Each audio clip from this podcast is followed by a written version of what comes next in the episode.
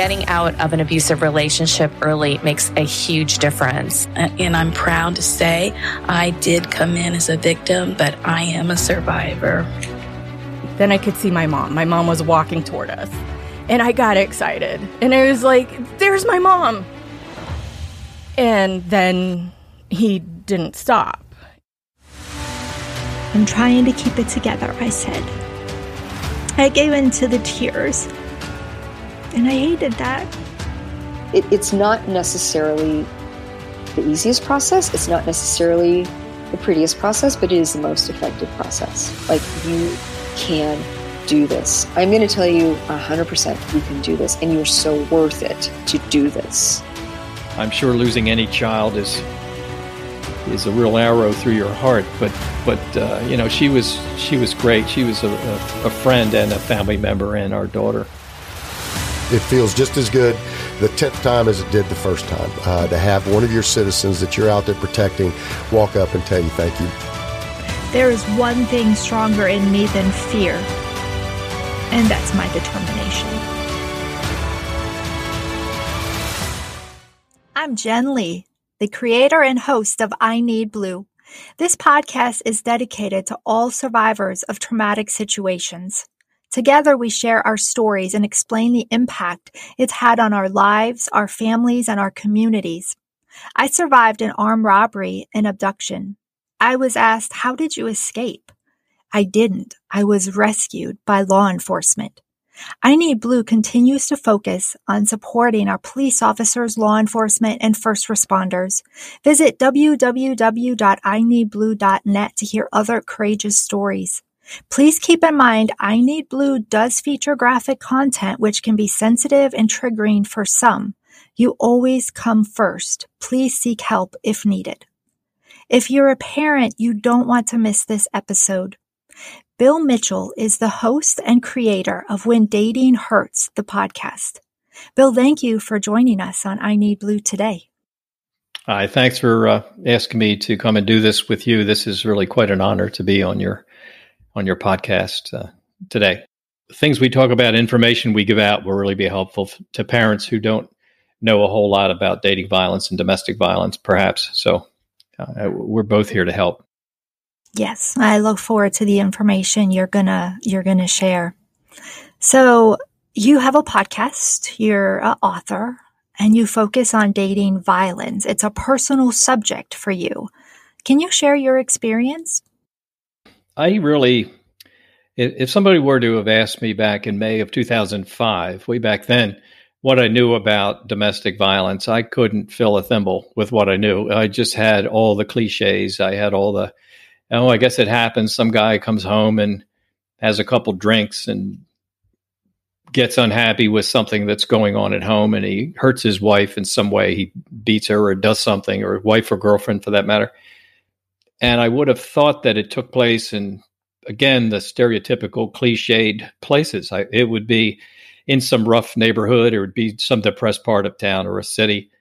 And I f- would never have guessed it would ever come anywhere near me or my family in any possible way. So quite naive about the whole thing. I think most people are, to tell you the truth. So that was May of two thousand five. And I mention that because it was May fourteenth of two thousand five that my daughter graduated from college. She'd been dating a guy most of that year of two thousand five, but she graduated. She had a job lined up. She kind of was all ready to go. I remember saying to people, well, we've got one of them out of the nest. You know, now we'll focus solely on my son, who was four years younger. My daughter was twenty-one. But she seemed to be pretty much set. She's very happy. Graduation was wonderful. She's dating a guy the better part of that year. And we didn't know too much about him, except that that in a conversation with my wife, my daughter said, well, it's not the it's not a perfect relationship. And my wife didn't pursue that very much, because in the context of the talk they had, that it sounded like this guy will kind of come and go. You know, this guy's probably on the way out, dialing him down or something like that. Didn't really think about it. We did meet him on the graduation day, and I knew a little bit about not the perfect relationship. But when I first met him, I thought, wow, I'd never want to tangle with this guy. Just something about him, just some vibe I picked up right from the beginning. You know, just right from the handshake. Anyway, so she graduated, and twenty days later, June third, two thousand five, I got a call from local detectives. Now, I live outside of Baltimore. She was living outside of Philadelphia. But local detectives tracked me down, and when I met with them in person, they told me that she had been murdered earlier that day.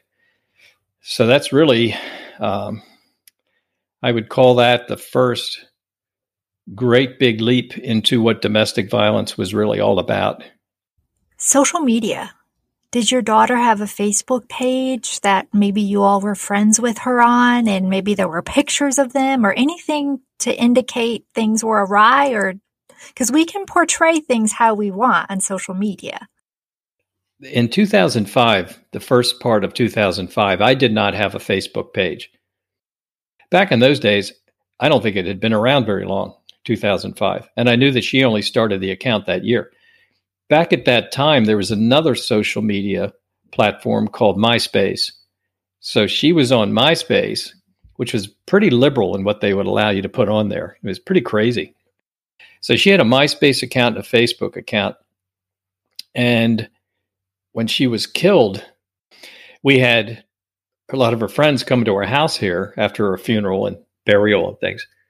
Uh, her friends knew her passwords and all these things. So they they encouraged me because I hadn't thought of it yet. I was still caught up and couldn't believe my daughter was killed and, and making arrangements and things like that.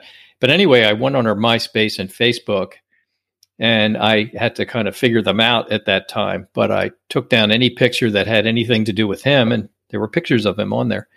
I got all those out of there. I actually was told by one of the friends that Facebook was the platform of the future, so I kept that. I actually dropped the whole MySpace thing. I remember MySpace briefly. Yeah, nobody talks about MySpace anymore. You know, it's it's all Twitter. It's uh, Instagram, it's it's uh, Twitter, it's TikTok, it's things like that. That's really what's hot. And of course, Facebook is still very hot.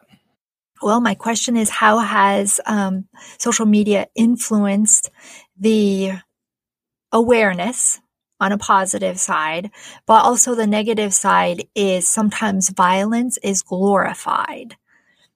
How has that influenced things today in all of the research you've done? The thing is this, that that whether it's social media, text messages, any number of things, they become these new, exciting ways to communicate. You could have a page that tries to save puppies and kittens, or you put something on there that is very provocative in the worst sense and encourages people to, let's just say, misbehave in general terms. So same thing with text messaging. Text messaging is great, and I'm not saying that's social media, but text messaging is great because you can be in contact with somebody without having to have a complete phone call, of course. And that was actually, by the way, pretty new back then too. Her graduation, uh, that particular day was the first time I actually heard about text messaging. But then again, you know, you can use text messaging to keep tabs on somebody, you know, in an abusive relationship. Where are you now? Where are you now? Where are you now? Or you can use it to just communicate something quickly. I'll be at the store another hour, or I'll meet you at the restaurant. You know, I'm in traffic, whatever that is. Same thing with Facebook, et cetera, because you can, I mean, my, my Facebook page is all about dating and domestic violence to, to get information out to people so that they know what I didn't know back in two thousand five. My wife and I didn't know enough about it to pick up on the warning signs and things like that. So all these things can be used for, for good or for neutral, for harm. Depends on what you want to do. Can you share the moment you were told your daughter was no longer with us? So I was driving at the time. I'd been in a restaurant with my parents. My parents at the time were early eighties or so, their, their age. My wife and son, again, we live outside of Baltimore. My wife and son were at a graduation party for some family friends. Their son had just graduated high school. My daughter was in Philadelphia. So I received a phone call from a female detective, and she said that she had been to my house. No one was there, and she wanted me, wanted to meet with me, and she needed to tell me something in person. And no matter how many times I asked in different ways, she said, no, I can't tell you over the phone. It has to be in person. I didn't know really who it was on the other end of the line, because I thought, well, I hadn't immediately thought about female detectives. I hadn't thought about detectives for that matter, but female detective, I thought, I don't know. I mean, I could show up at my house, walk up to the door and get jumped by a bunch of guys for some reason. You know, I don't know. I wouldn't. I had nothing going on. But so I decided to pick a giant supermarket and kind of met there. And so she showed up right on cue with another detective and also two people who I found out later were bereavement counselors. She wanted to know if I would like to sit in her car and tell me something. And I kept saying, well, what is it? And she said, well, okay, you know, we just, I think we need a quiet place. And I had no idea. For all I know, a neighbor was killed that day and, and, uh, or something to do with my son or my wife or something like that. I was not thinking, because it was local detectives, I was not thinking it was my daughter who was one hundred twenty-five miles away. But anyway, I said, look, let's just do it right here. So by the automatic doors of the grocery stores, when they said that, you know, Mister Mitchell, I hate to inform you, but your your daughter, Kristen, was murdered today by her boyfriend. And then uh, I don't know if I asked or they just offered that she was stabbed to death by him. They had an altercation, and that's what happened. The next thing was that they wanted me to take a phone call with the detective who was in the Philadelphia area, who had at least all the facts that they had gathered during that day. Now, she was she was attacked and killed at about three a.m. on June third, two thousand five, and I didn't get the phone call from police until eight or so in the evening. Although it was summer, it was actually very cool out, and it was raining. It was pretty much the way Hollywood would shoot that scene of it kind of being, you know, dark and rainy night, and you get the worst news of your life delivered in front of a grocery store. A horrible thing, just a horrible thing. I'm really sorry about that situation and your loss. And I can't imagine the grief as a mom myself. I can't imagine that phone call or that conversation. What was the grief like? My initial reaction, I remember to this day very clearly, even though it's sixteen, almost sixteen and a half years ago. My initial reaction was, and I think I said to her, I understand what you're saying. And I just kind of stood there, but it, your first reaction is, I know what I know what somebody dying means. You know, the fact that it was my daughter didn't sink in immediately. It's just, oh, I see. So she's not around anymore. She said, I have to tell you, you're taking this very well. I guess she thought I was going to collapse or freak out or start crying or doing something like that. And I said to her, well, I'm acting. I'm just acting. And it's just, I just, in my mind processing this, I didn't, it didn't occur to me to do any of those other things, you know, to have pitch a fit or something like that. Cause I got it. I was like, okay, I understand. You know, I knew I was going to be crushed by it. But the other thing is that soon after, after I talked with this other detective in Philadelphia, he told me everything he knew. And then I was driving back to my house. And I was fielding then calls with my wife, who I didn't tell what happened till I got home, and she drove home in the meantime. And my parents came over. All of this is getting to be like nine o'clock, nine thirty on a Friday night. But um, when I was driving the car by myself, though, that's when I started to process, and it was like no more birthdays with her, uh, no more holidays. I mean, I thought specifically of Christmas and Easter and all these things, you know, just and. It's just like this whole area of your life that you were looking forward to. I mean, all these things of marrying some, maybe some great guy and having kids and, you know, bouncing a little grandchild on your knee or whatever you do. That's gone now. You know, that's all edited out. That's, you know, that's all cut out of the, out of the film that I was about to see. So that's really what it was like. And I remember gathering at home with my family, my wife and son, and my two parents. My wife's parents had died years before. And I told them what it was, and they were all crushed and crying and all that. And it wasn't too long after that, I thought, this will somehow turn into an opportunity and a responsibility, because I knew everybody would be watching the Mitchell family to see if we are going to cave in and go, you know, shut down and just stop living or whatever you do. You know, some, some people I've met who've lost their kids. I mean, they just, they change, you know, they t- become different people, you know, and they don't come back. They don't snap out of it. I knew we wouldn't do that, but I just thought somehow, I don't know how this will, this, this will have greater meaning one day.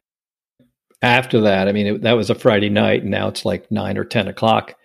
I mean, you go from a rainy Friday to a hot June fourth Saturday, and you're in and out of funeral homes, and you're driving and walking around cemeteries, and uh, you know, you're making these big decisions. I mean, you're going to be visiting this grave, and yet you feel, because of the way things are transgressing fast, that you have to pick things. You know, you have to make a decision today that we, okay, we'll take that plot there, and then we'll use this funeral home. And I mean, you're picking out caskets and, you know, all this stuff. I mean, you com- obviously completely never saw this coming, and you're, and you feel horrible.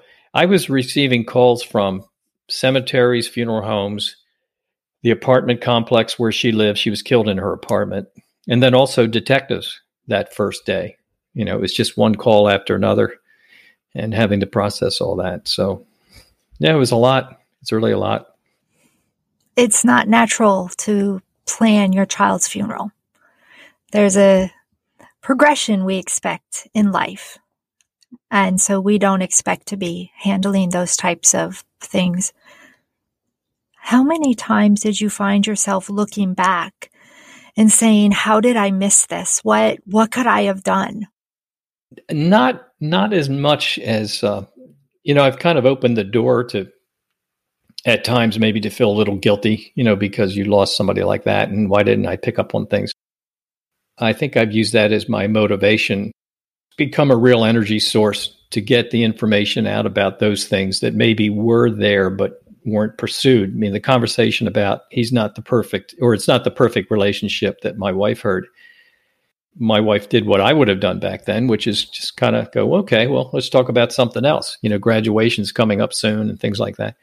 Or your job. I bet you're excited about your job, because there's no point talking about the boyfriend who's the curtain's coming down.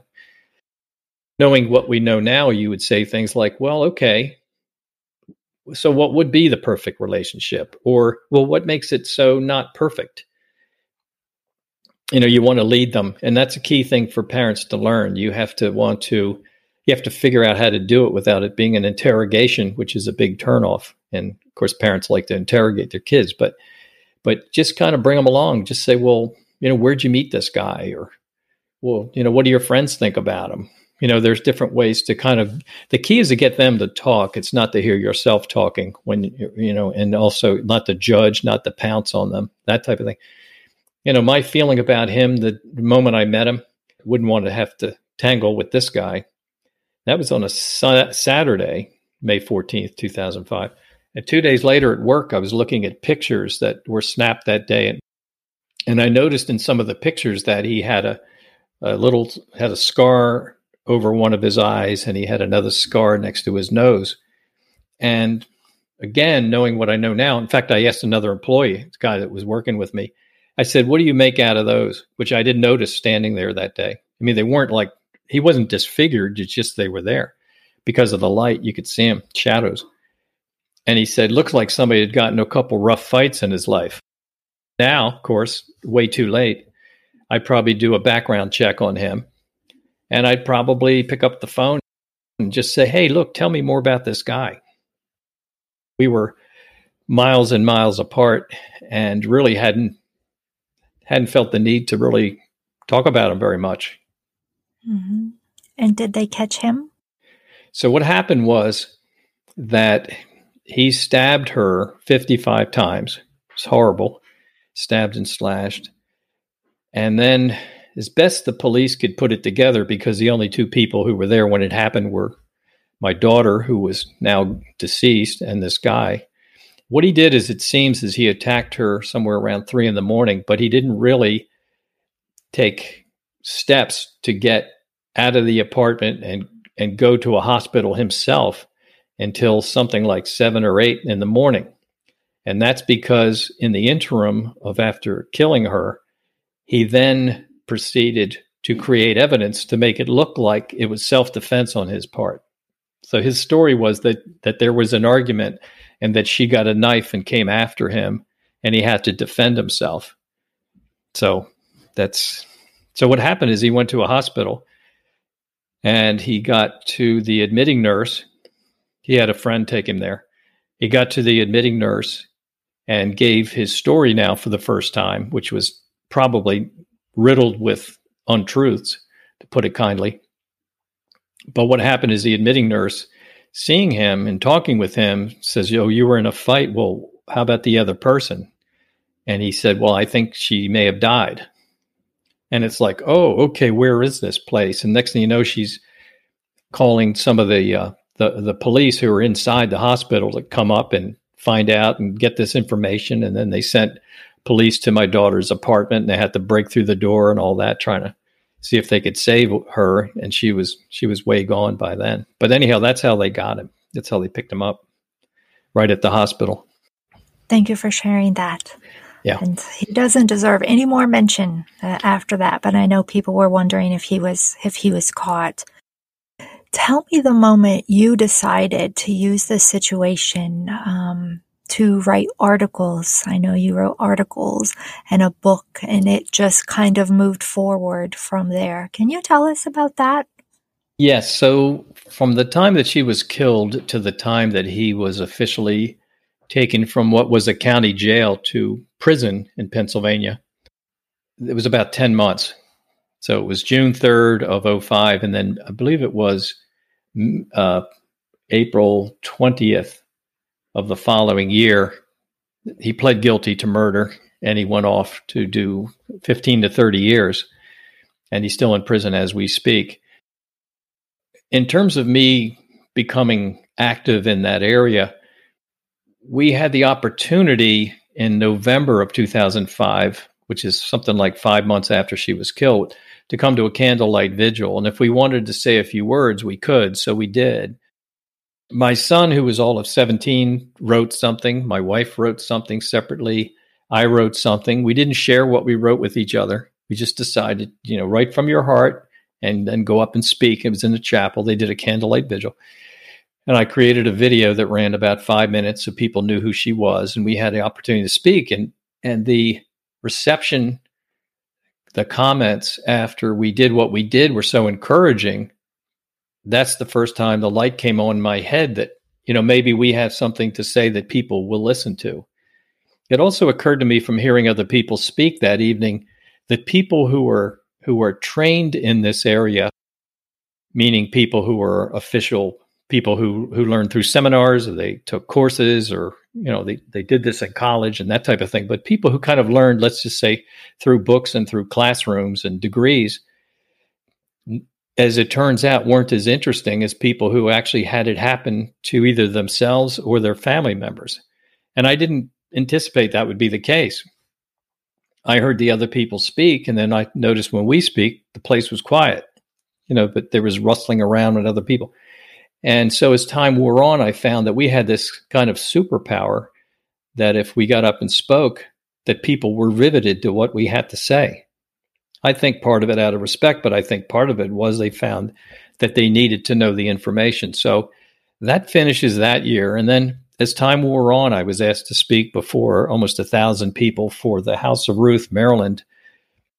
I did that, and that went very well. I only spoke for five or ten minutes, but everybody was just so much in pats on the back, and that was great. I love when you said this. I love when you sent that.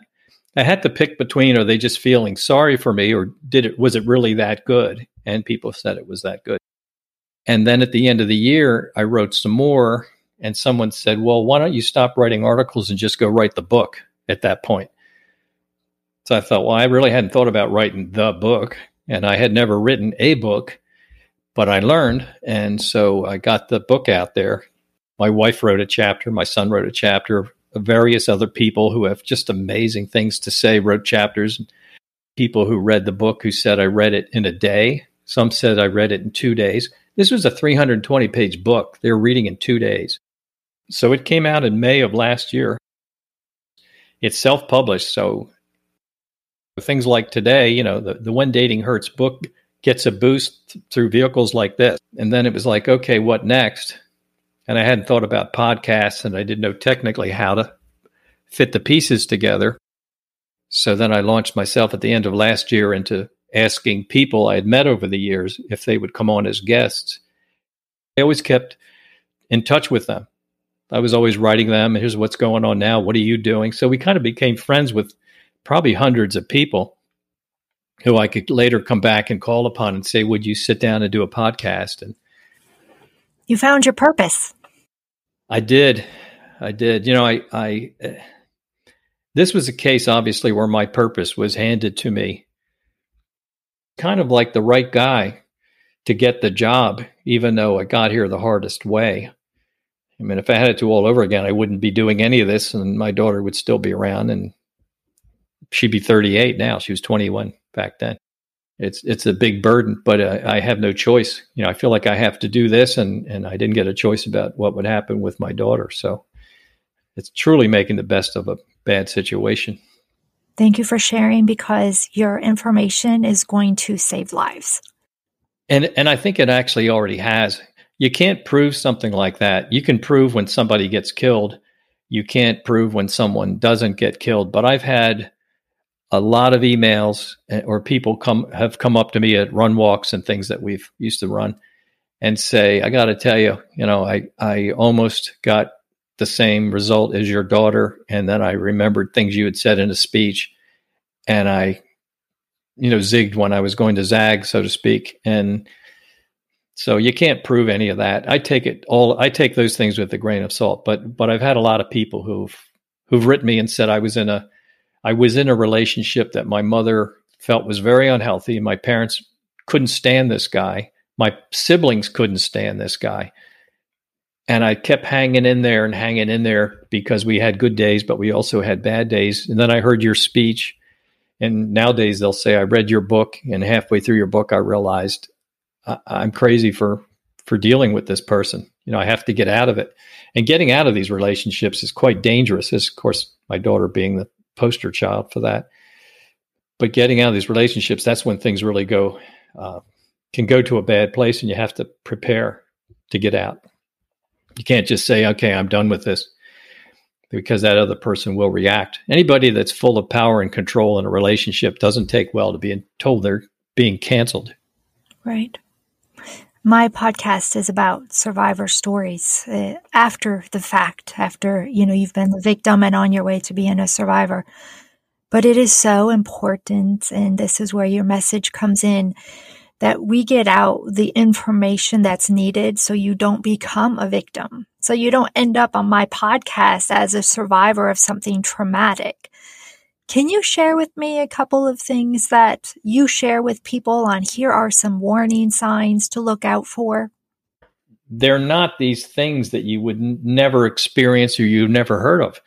The thing is that they happen, but the point is they f- they happen frequently. I'll give you some. For instance, to begin with, kind of like at the very top of it all, it's all about power and control. It's somebody who... who kind of runs a controlling or dominant behavior situation, you know, that they have to have things their way. And that can apply to absolutely anything, including how you cut your hair, how you dress, what you do, and when you do it. Now, one of the key things about this is that these relationships don't start out horribly. They actually start out typically wonderfully. So you get somebody who, let's just kind of use the male-female relationship, although it can happen in any type of relationship. It could be male-male, female-female. And so, but I just use the most common one and the one I'm most most familiar with.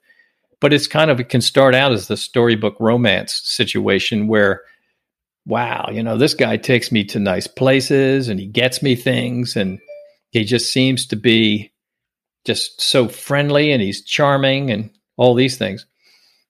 And that's kind of like the big attraction. And the people who do this all the time are very practiced in this. I mean, they really know what they're doing. So that's where it kind of starts. And then it leads into, again, back into warning signs, it leads into isolation. So that person, that dominant guy, let's say in this case, in a male-female relationship, that dominant guy wants all of your attention on him. So that means that your friends are unnecessary, and he'll try his best to kind of crop them out of your life, get them out of the picture. Your parents, your relatives, get them out of the picture. A lot of things you used to like to do, he's going to do his best to tell you, eh, you don't want to play tennis. It's hot. You know, it's, I got better stuff to do. Or if your dad has a big birthday party coming up and this guy gets wind of it, heck, he might go buy tickets to some show that night and go, oh God, I totally forgot about your father's thing. I bought these tickets. These are like great tickets. And there are, and they are great tickets. Isolation's really the next step. And then it leads into threats of violence. And so somebody doesn't have to hit you to control you. They have to somehow find a way to let you know that if they don't get their way the way they want their way, that things could get get rocky, you know, could, could get bad.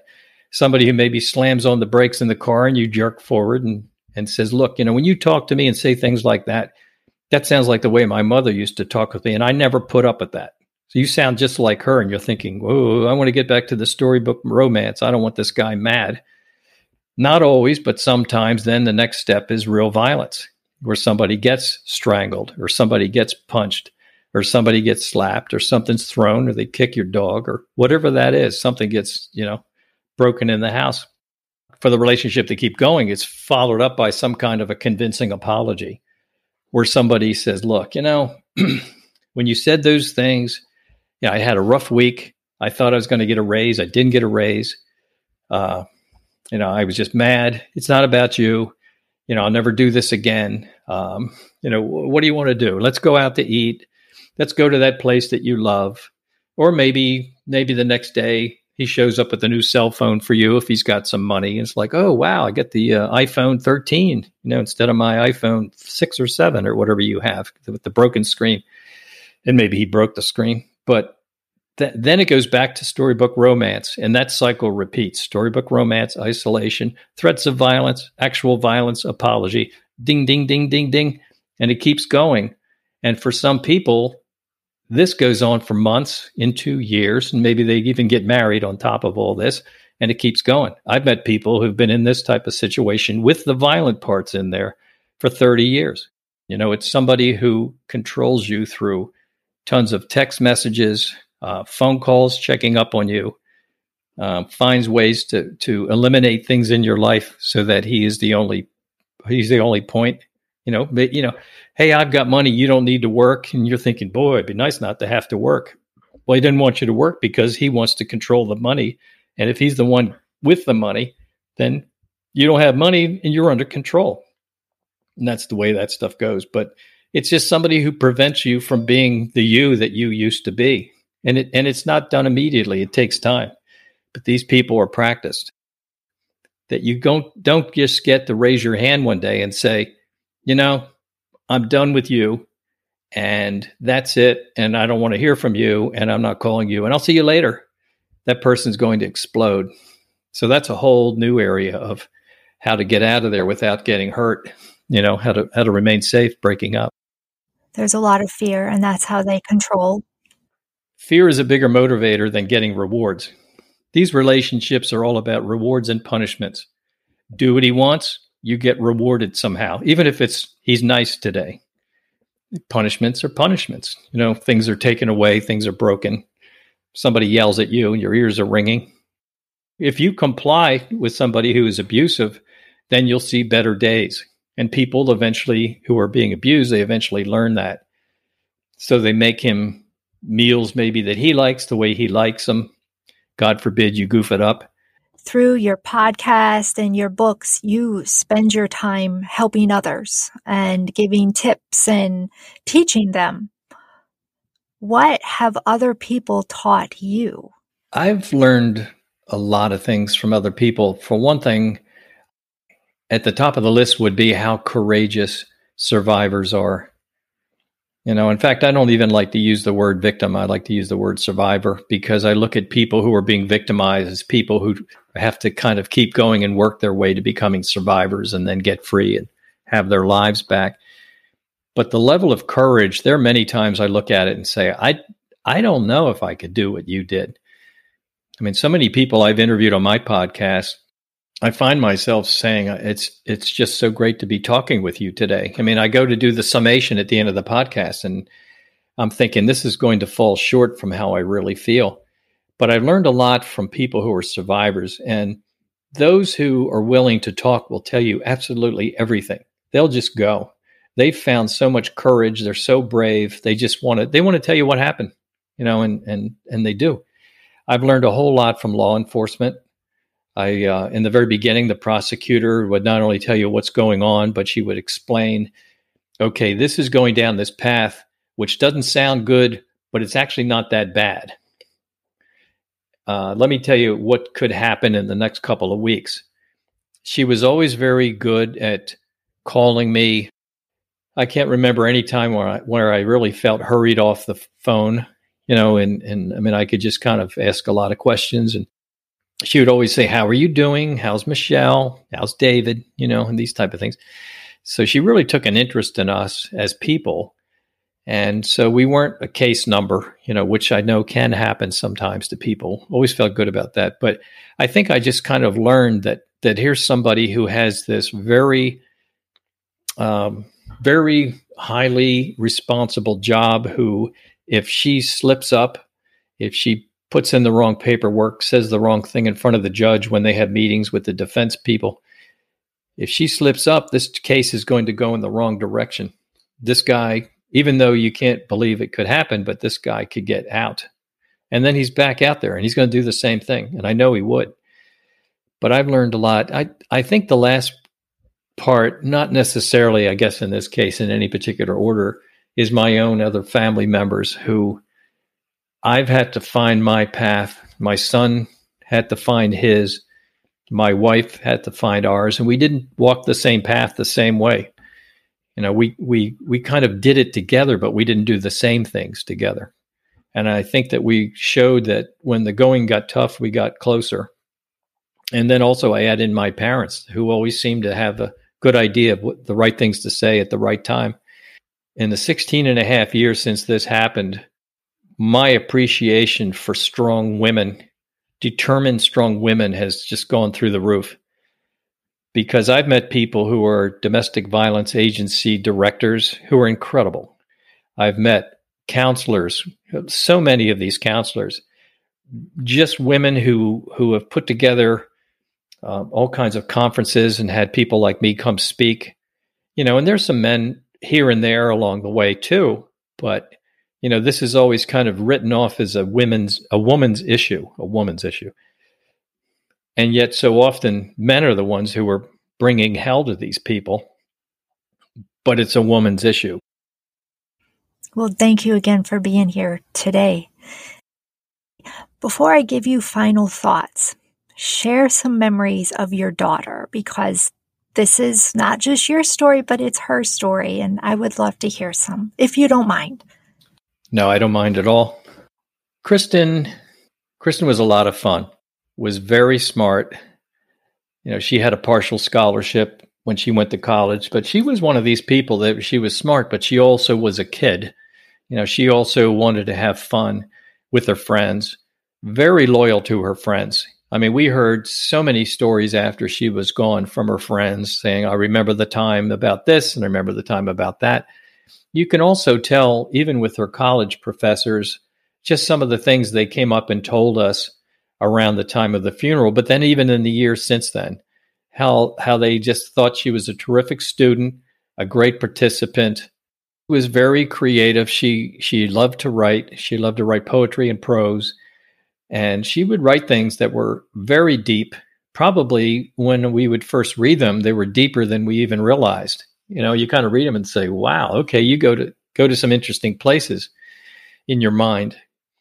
And then you go back and read them years later and, and you just see deeper and deeper levels of meaning. So she was a really good person. She was very generous, and she's a huge loss. You know, like a lot of people, a, a lot, let me say this, a lot of people who get into these relationships are very kind souls. They're very nice people. They really are. And people who are predators, the abuser predator, looks for people like that. because they can dump their garbage on these people, and these people put up with it. They put up with it. They hang in there because they're nice, kind people.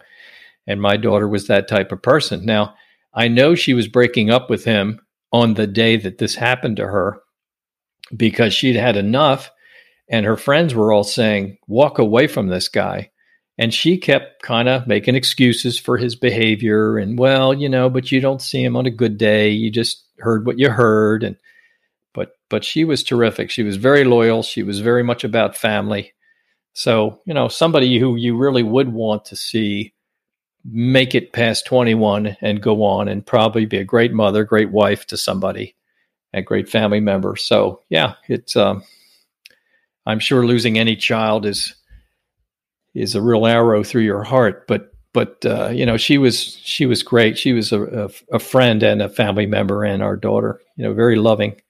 But I have, I'm very fortunate. I took a lot of pictures through the years, right from the very beginning. And I have a good memory. And I remember thousands of times being with her. And I can still laugh and say things to my wife about something funny she did in the car when she was in a car seat, you know, all the way back in time. Do you have any final thoughts for our listeners? The one thing I would leave people with is that you listen to something like this, and I don't know what people are thinking, but they might think things like, wow, that poor family, they lost their daughter, they got her all the way through high school and college, and she graduated, and twenty days later, she's killed by this bad guy. And he is a bad guy, and he still is a bad guy even now. But you look at something like that, I liken it to when you drive down the highway and there's an accident and you slow down, everybody slows down, and then you look. Somewhere in your mind, you're probably thinking, wow, I'm glad that wasn't us. Glad it wasn't me. And people could look at it like that. But you don't see yourself in that accident because that doesn't happen to you, or it wouldn't be that bad. You know, you might have a fender bender, but it would never be that bad because you can't imagine it. You think you're immortal. And I want people to know that if you don't know the warning signs of an unhealthy relationship, you could be in one right now. Or your daughter, or your niece, or your neighbor, or your coworker, somebody you know, your cousin, could be in one of those relationships right now, and they don't know it, and you don't know it. Even though they might have said, yeah, well, my boyfriend's kind of a jerk sometimes, and he does these things. And like, you wouldn't think to pursue that. You just figure, again, it's like, well, hmm, okay, you're probably not going to last very long.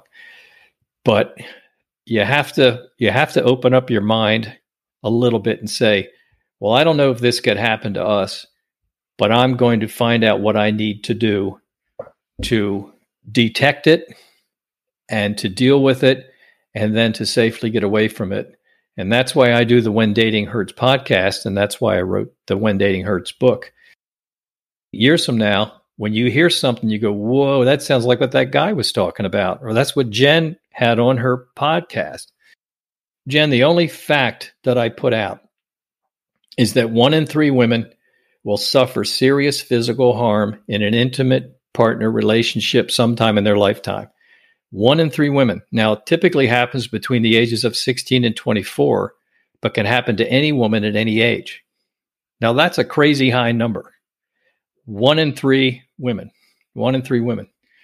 The number's not quite that high on the man, on the male side. It actually is something like one in four. You'll hear one in five. And that's sometimes hard to picture. But staying with the one in three women, I mean, I get up sometimes in front of a group of people, hundreds of people, and I say to them, look, I'm looking out at all the women in front of me right now. It's like five hundred people here. Let's say it's like, you know, four hundred fifty or whatever the, the math would be, women there, one hundred fifty of them are going to go through something like this. And just about everybody's going to know somebody who went through something like this. So you know it's coming. Get ready for it. Save your life, you know, or at least save you from having a miserable life.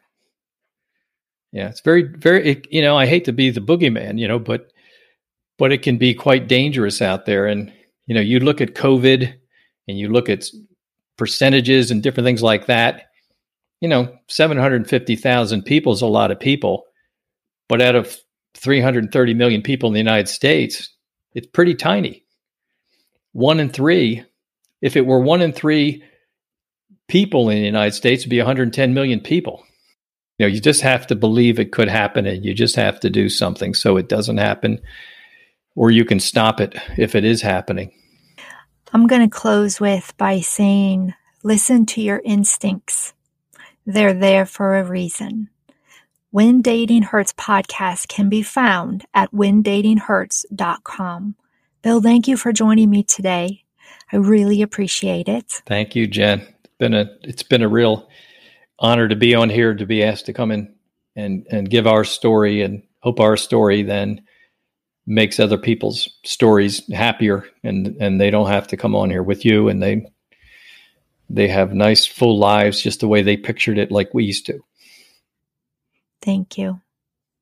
Connect with Bill again at when dating hurts dot com. Thank you for listening to I Need Blue. All stories can be found at w w w dot i need blue dot net. All of your favorite podcast platforms. I Need Blue does have a Facebook page and Instagram. This is your host, Jen Lee. Thank you for listening. Until next time.